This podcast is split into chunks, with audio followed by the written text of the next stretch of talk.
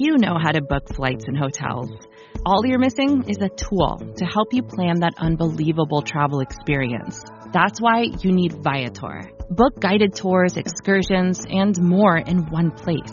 There are over 300,000 travel experiences to choose from, so you can find something for everyone. And Viator offers free cancellation and 24/7 customer support for worry-free travel. Download the Viator app now and use code Viator10 for 10% off your first booking in the app. Find travel experiences for you. Do more with Viator. Yeah, don't it sound so epic? Horns are screaming, I ain't the one you wanna mess with. Use a joke, I ain't the one you wanna jest with. The battle's coming, you only got a few seconds to run. Yeah. All right, hello, this is Bengals Chalk Talk. Today, my guest is Brad Kelly, and we are talking receivers. Brad, how are you doing today? I'm good. Thank you for having me on. Yeah, appreciate you coming on, man. So now, Brad, obviously, receiver guru that most of you probably know from Twitter, puts a lot of great stuff out there. He's got an awesome YouTube channel right now where he's got clips of every catch from a certain guy. He's got all 22 film on there, breaking down receiver prospects, writes for Cover One, amongst others. So definitely give him a follow on Twitter. Check out his stuff. Brad, also a New Englander like myself, and a Patriots fan. So I know my wife is a Patriots fan. I know it's been a very tough week. So I've got to ask the question though. You got a slot. Are you riding with Jared Stidham, or can we make a deal for Andy Dalton? I want to draft someone.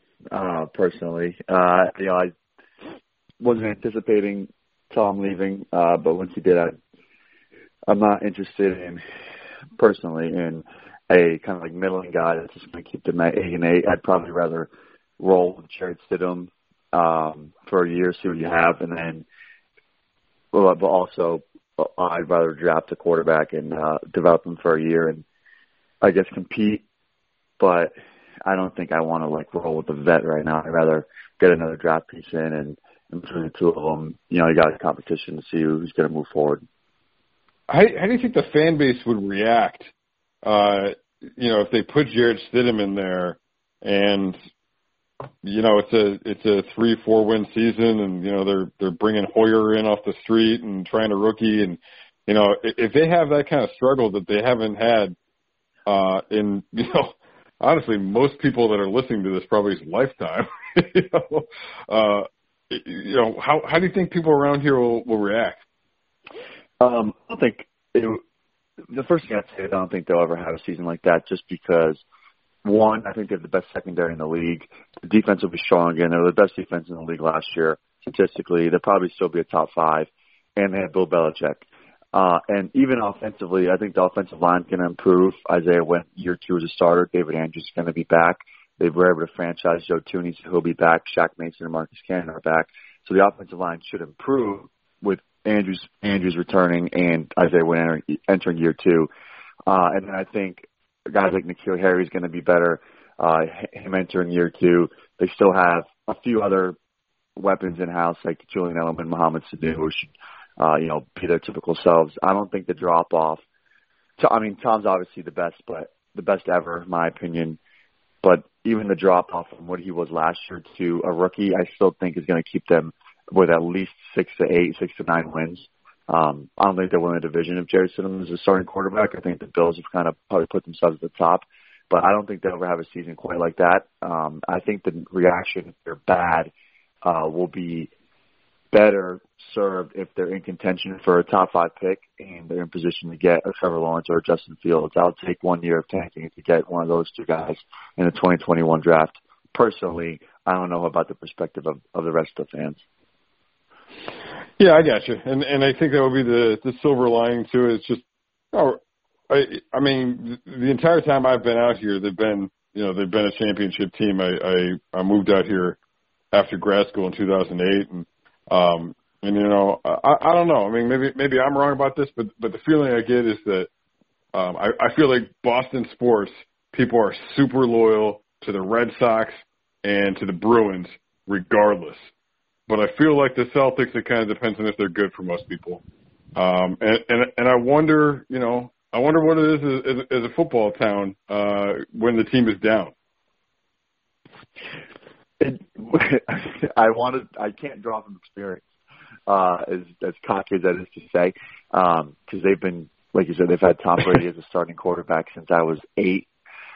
So it's hard for me to predict, but I think that they won't be too bad. And if they are, I hope that there's the perspective that, you know, we're going to be able to get a great quarterback prospect because of it.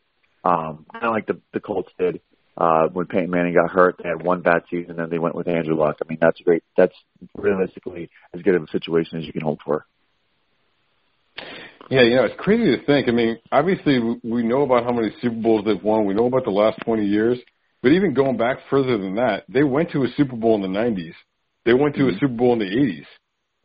You know, and I mean, now we're just breaking into a new decade. But yeah, I mean, that's 4 decades of at least getting there once. That's pretty crazy. I don't even know if the Steelers can say that. That's insane. But let's move on. Let's talk about more pleasant things. Let's get into the draft a little bit. So now we'll talk, in a minute about who your overall top guy is. I know there's the top 3 that are in contention for that for most people.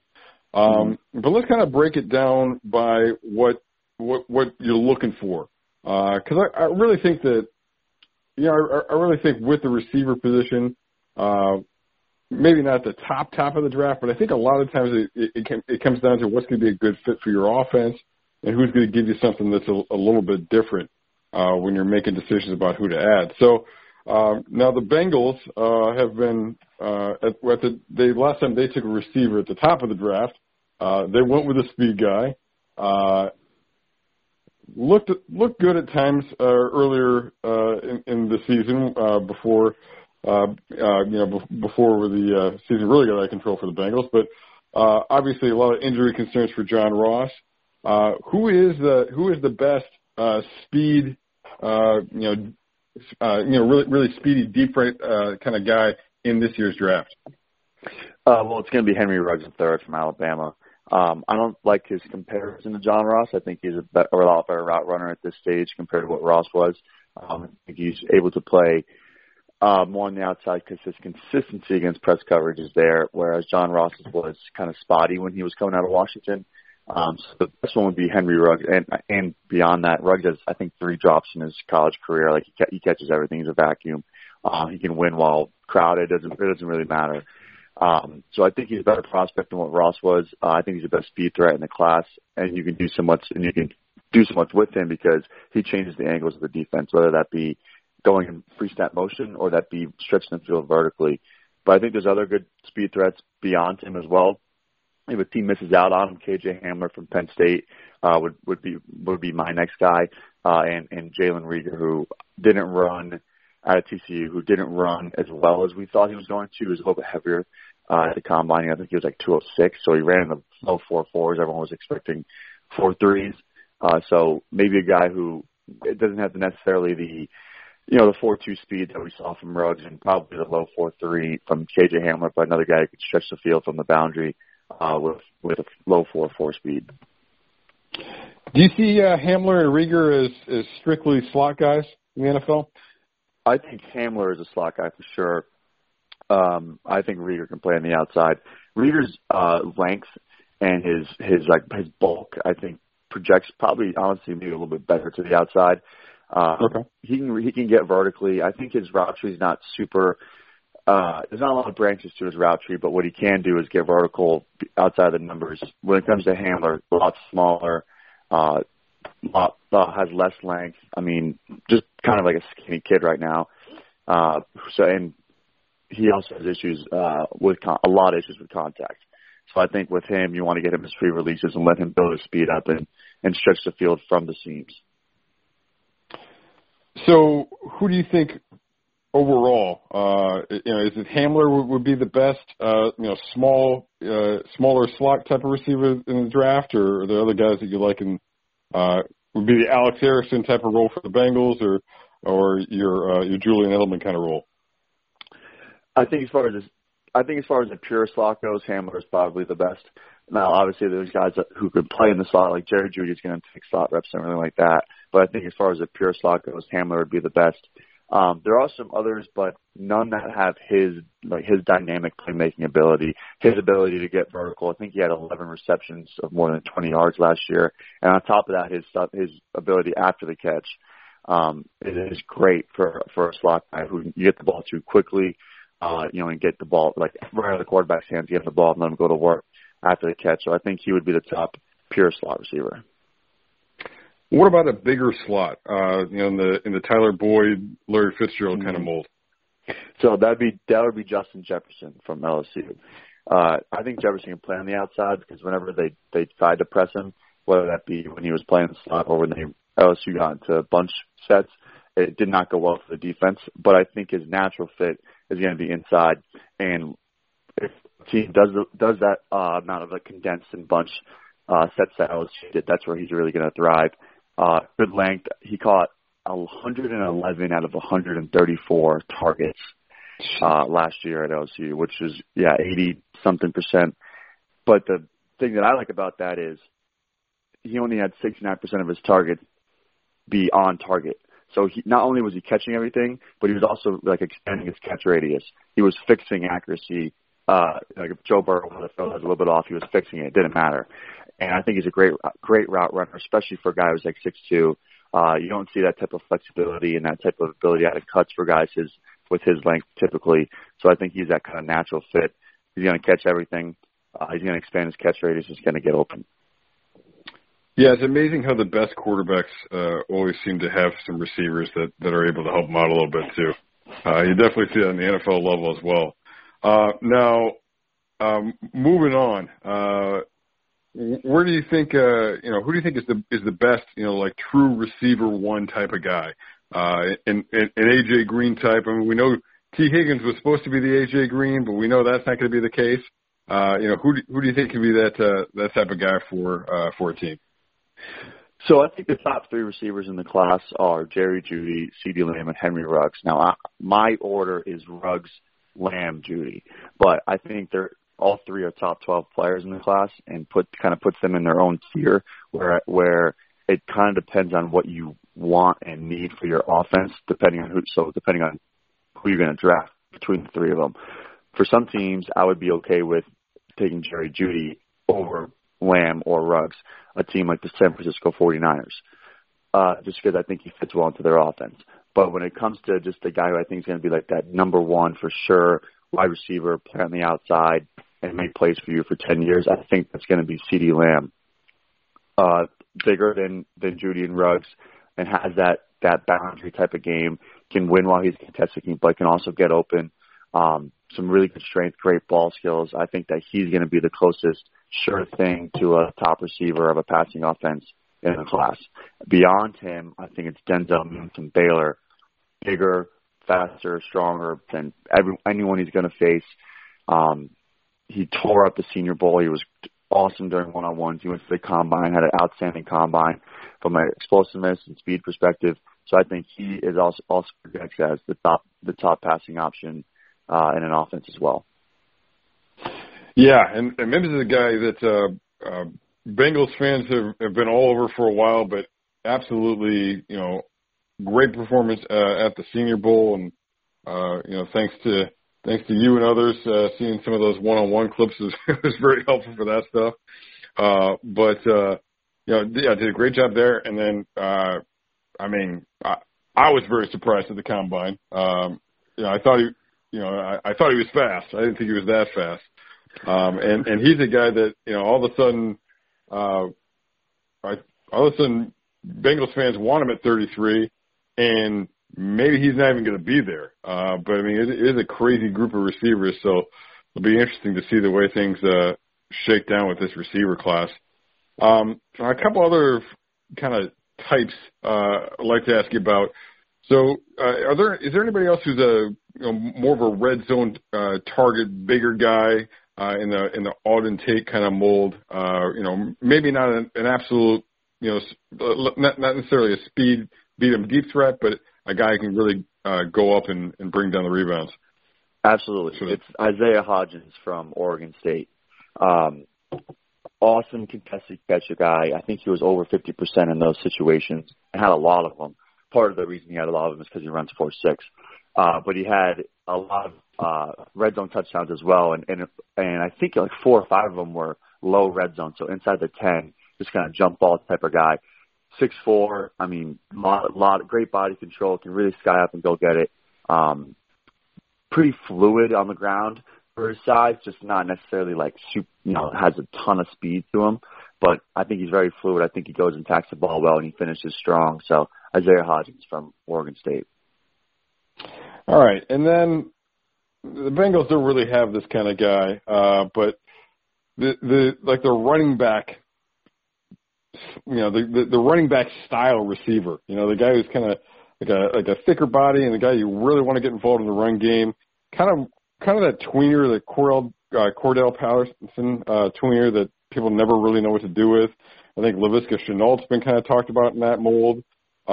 Would he be a guy that, I mean, do you see him fit into that kind of role in the NFL, or are there others that you think are that kind of guy that could have more success? I think it's Antonio Gibson from Memphis. Okay. So Gibson came in this past year after not starting as a junior and took over the role that Tony Pollard of the Cowboys had left at Memphis, which is kind of that hybrid slot receiver running back. He had 33 carries and averaged like 11 yards per carry or something this past year at Memphis. And then when it came to catching the ball, he was like a big play guy, over almost 20 yards a catch and 8 touchdowns. Now, he only, you know, touched the ball like, I think like 72 times in the season. And it was pretty much right down the middle between receptions and rushes. But his yards per touch was like 14, 15 yards. I think he had like 12 touchdowns. So just like a big play machine who can catch passes from the slot and catch passes from the backfield. And I think he checked in on almost 220 pounds. I think he's going to end up in that. He's not the same style of player, but he's going to end up in that role that Austin Eckler plays for the Chargers, where he's catching a lot of passes from the backfield, schemed up catches from the backfield, but also can kind of move out to the slot, even move out to the outside of the formation, send him in motion, that type of stuff, but in a lot bigger of a body. Yeah, he's over 6 feet, 228 at the combine, and ran a 4.39 at that size.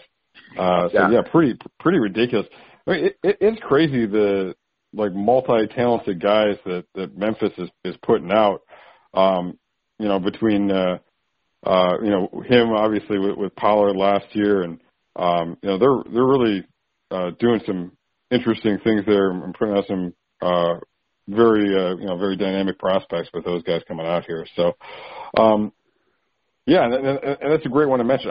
I'm not hearing a ton of talk about him, but yeah, I mean, you see his speed on film, and again, with what the modern NFL is at the running back receiver, you know, position, looking for those guys that can kind of do a little bit of everything. It's you know, he's a very interesting prospect at that spot coming out. So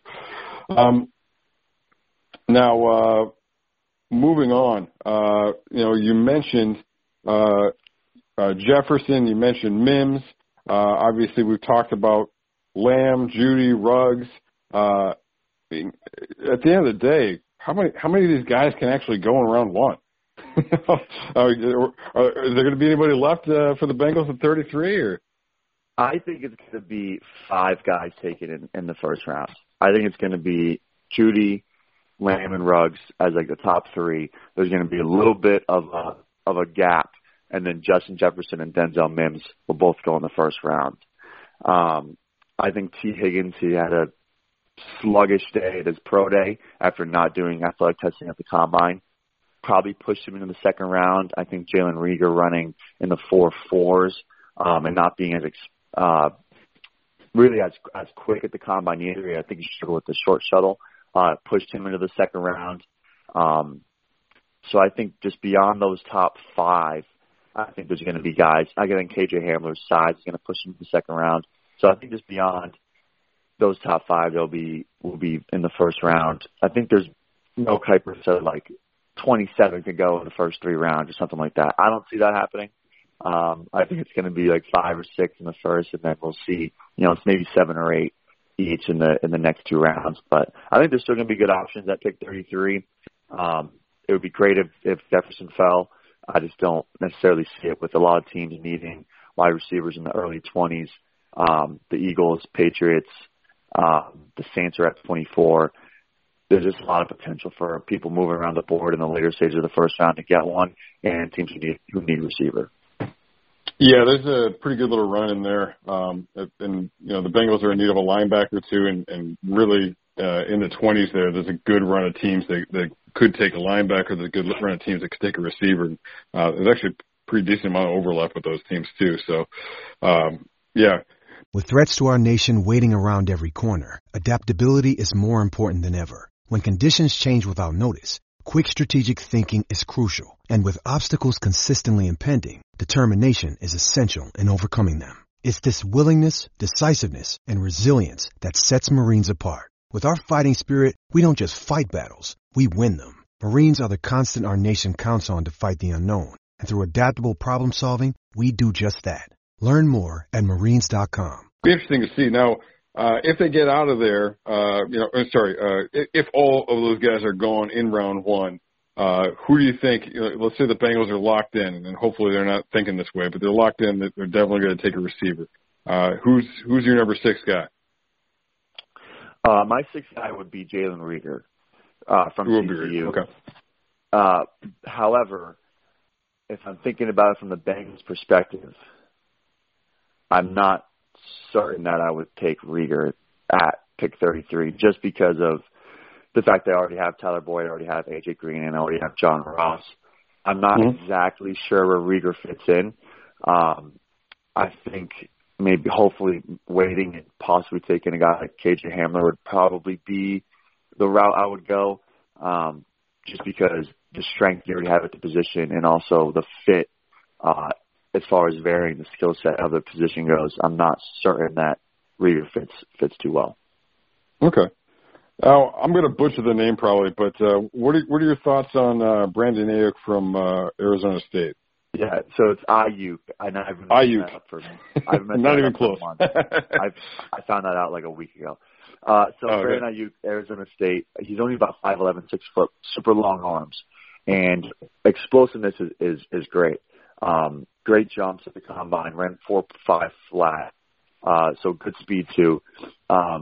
He is a boundary receiver, and he's a vertical guy, and he's a big play guy. His yards per catch was great. His average depth per target was great, and his yards after catch were great. So my big thing is when it comes to scouting the receiver position, so last year DK Metcalf was my number 1 overall receiver, and the reason was there's 2 things a receiver can do that are the most valuable things, the 2 most valuable traits for a receiver, vertical receiving and yards after the catch.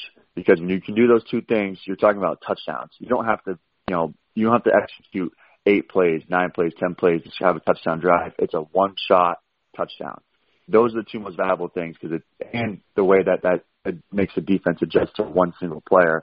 You're really taking 2 guys with you no matter where you go, and the rest of the offense is playing 10 versus 9. So Brandon Aiyuk fits that mold in the idea that he's a vertical receiver and he's great yard guy for the catch. However, there's an issue that I have with his ability to get vertical in the NFL, and he's really, really struggles with press coverage, struggles with contact, doesn't really know how to disengage from it. So I'm concerned that his vertical receiving isn't going to translate to the NFL as well as a guy like DK Metcalf did, or well as a guy like Jalen Reagor is going to. So while he has the two most valuable traits in college, in the Pac-12, I need to see him get work in on beating press before I have a comfortable transition for him to the NFL. So for me, he's a mid-round prospect. I have him in round 3. I understand why people would like to have him take him earlier, maybe in round 2. I just have a small concern about the reason that you're going to draft him. I'm concerned about how he's going to get to that point. So he's a guy. He hasn't had a ton of buzz lately, but early on, people were all over him. There was a lot of talk about him. Another guy that a lot of people have talked about is Michael Pittman Jr. from USC. I've heard some Michael Thomas comps with him. Where do you think he fits in, and you know, what do you think his future is in the NFL? Yeah, I like Michael Pittman Jr. He's my highest ranked third-round wide receiver. Really great size. I mean, he's a specimen. When you see him in person, you know, he has the height, length, and the build. He's like real cut. So great-looking prospect. On top of that, he was a guy who could win vertically, but I think he's best in the intermediate portions of the field, so like the intermediate third, and really a guy who's able to separate in the curl window because he has that threat of always going vertical and on in-breaking routes. So a well-rounded prospect, a senior, came out. He had a decent week. He only did 2 practices at the Senior Bowl before leaving with an injury, but a big, athletic, strong kid, really good production, and I'm not really concerned about really any of his traits. I just don't necessarily see him as this, like, stud number one guy. I think he's going to be like a number 2 receiver for you, and because he's a well-rounded prospect without really any glaring weaknesses. All right, and then, you know, another guy that actually you're kind of the opposite end. I don't feel like a ton of people are talking about Donovan Peoples-Jones from Michigan, but you know, you watch this film, all the guy's doing is making plays. And you talk about, you know, we talked about making contested catches and why you're making contested catches. I think his is because he didn't have a quarterback that could get him the ball necessarily. But where do you think Peoples-Jones could fit in? So he's interesting because his best season, really statistically, was his freshman year. And the past 2 years, he's kind of struggled to produce because Shea Patterson was his quarterback. And Shea's skill set, as far as playing QB, did not fit well with what Donovan Peoples-Jones does well. However, he was the number 1 receiver prospect coming out of high school, and for good reason. He's a freak athlete. 6'2", 212. He ran in the 4.4s, but his vertical and his broad jumper, 99th percentile for wide receivers. So super explosive guy, good speed, and great size. He can get vertical. He can win vertically. There are a few plays during his sophomore year where I can't remember who they were playing, but they moved Peoples-Jones into the slot, and they weren't like really pressing the slot. They weren't really covering it, allowing him to get a free release, build up his speed, and just cook the safeties. Like, you guys need to get someone on him quickly. So he's a guy who can win like that, but also has the size to win outside. Not a ton of production, like I mentioned, and I think that's the reason why his buzz is a little bit lower. But a guy who has a ton of potential just because of his athleticism. He came out as a junior as well, so he's on the younger side and a former 5-star recruit.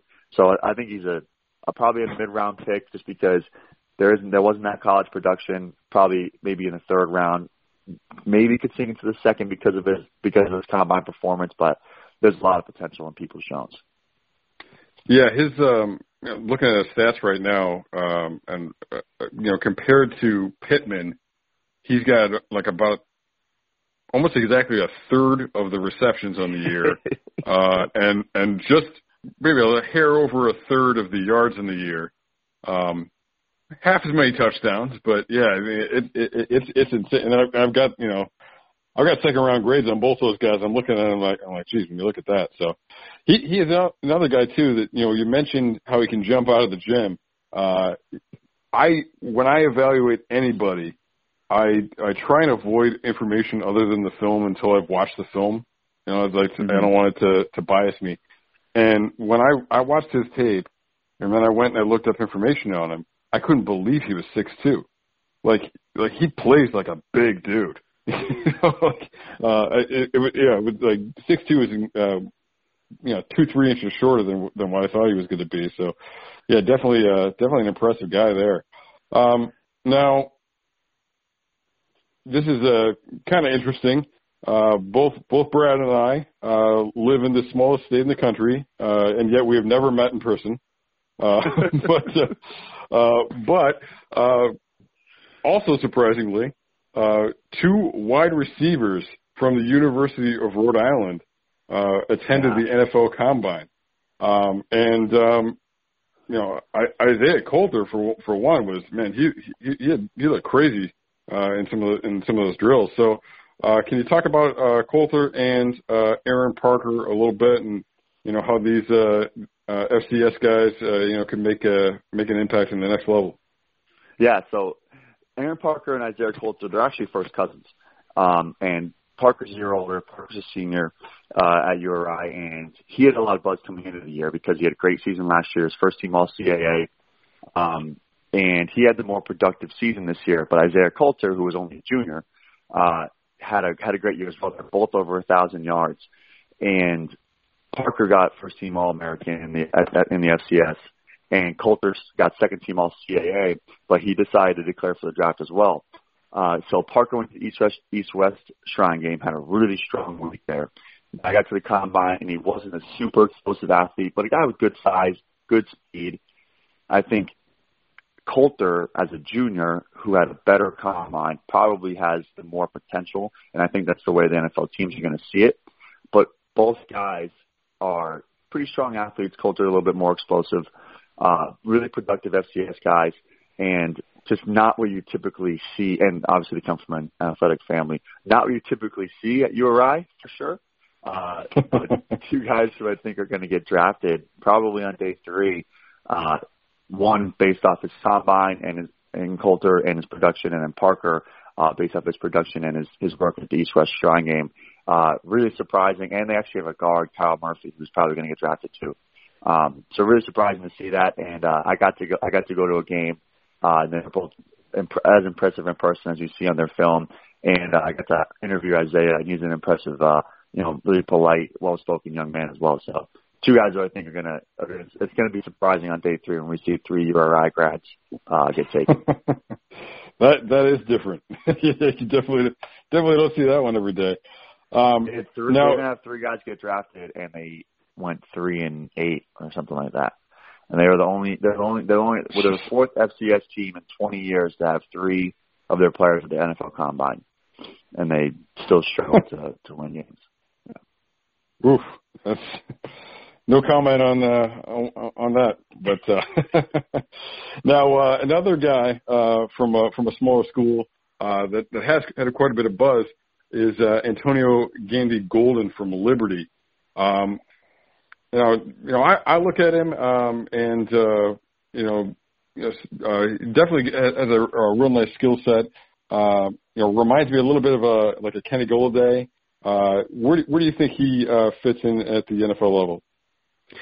So I think that Gandy-Golden, like you said, reminds me of Kenny Golladay, big strong guy, like broad framed, can really dominate defensive backs with his strength and his size.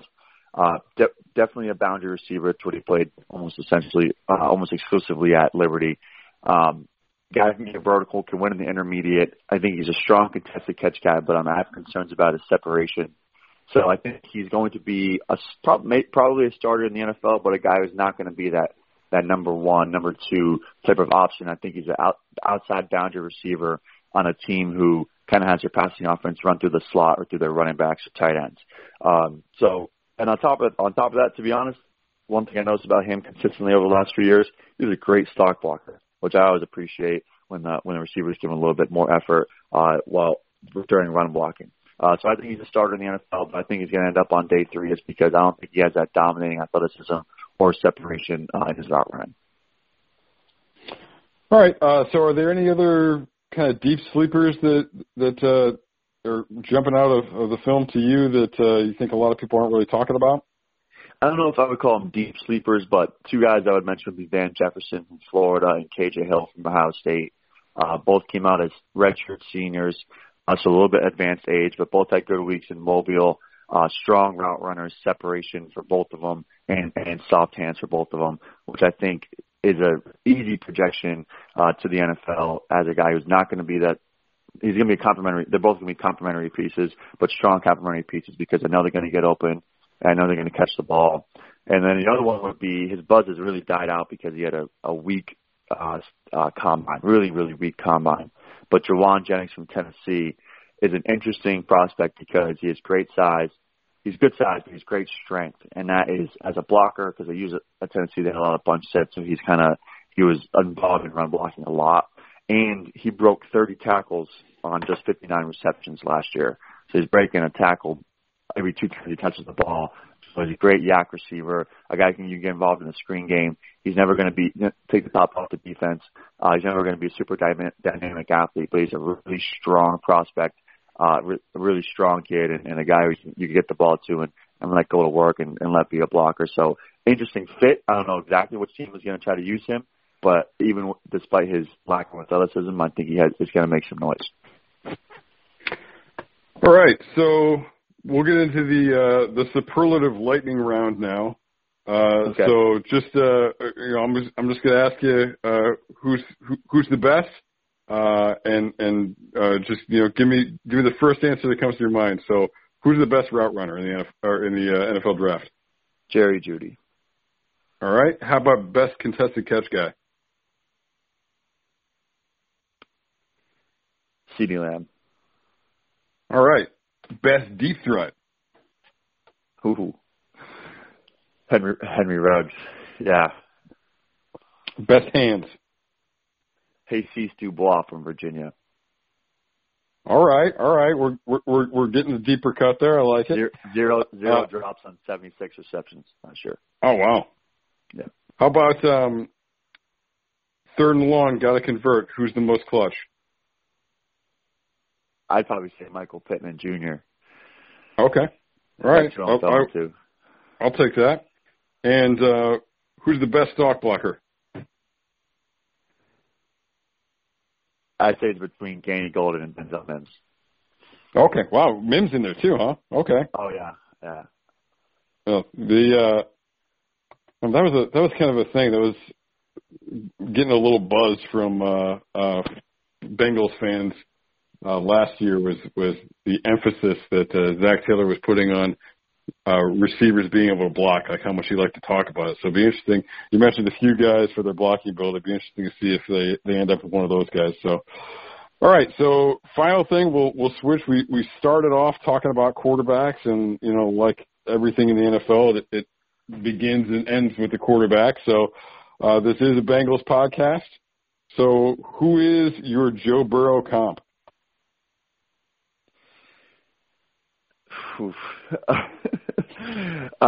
So I saw one comparison that was Matt Ryan when he was coming out of Boston College was a bit more mobile, so that type of skill set, but kind of mixed with the way that Tony Romo decided to play when he became the starter of the Cowboys. So I think that's kind of what I envision, kind of what I see, the skill set of a Matt Ryan when he was 22 with the play style of a Tony Romo. All right. That's not original for me. I didn't come up with that, but that's the one where when I watched Joe Burrow, and I've watched every snap LSU took this year, that's kind of what I agreed with the most. All right. I like it. So, that is going to be it. So appreciate you joining me, Brad. As we said, He's got a YouTube channel. He's got he works with Cover One. Where else can people find your work? Yeah, so the Twitter page is at Brad Kelly 17, KELLY17, and then my work can be found at cover1.net and profootballnetwork.com. And then I'll also start. Like I said, you said the YouTube Brad Kelly on YouTube. It's a picture of me back when I played. So I'm wearing like a blue jersey. So you could subscribe to that as well. And I soon will be writing for Pro Football Magazine, and you can find the links to all those in my Twitter bio. All right, awesome. So Pro Football Magazine, not associated with the evil empire that is Pro Football Talk. No. So Bengals fans, you can go ahead and check that out. Don't worry, Mike Florio's not getting paid for it. So, all right. Once again, appreciate it. And we'll keep coming back here. I know a lot of you were locked in, not going to work, all that type of stuff. Good days coming for Bengals fans, so keep it right here. I'm gonna pump out as much content as I can, keep people busy, keep people doing stuff. So keep checking back, but for sure every Thursday we'll have an episode, and I'm trying to sneak another one in at least every week. Check out the videos on the Cincy Jungle YouTube page as well. Actually, just today, I posted one on DJ Reader. It is literally my screen while I watch DJ Reader film for the first time. So, you know, there's good and bad with that. The bad is, you know, there's like a series of plays where he's not on, and I'm just like skipping by, and it's probably kind of boring for a second. But I don't know, maybe that's funny. You know, the good is you're getting my live reactions and stuff, and you know, kind of, I don't know, I guess because it's a little bit behind the scenes. So anyway, that's on there. You can definitely check that out. About half an hour video on there, and we'll keep that stuff coming as well.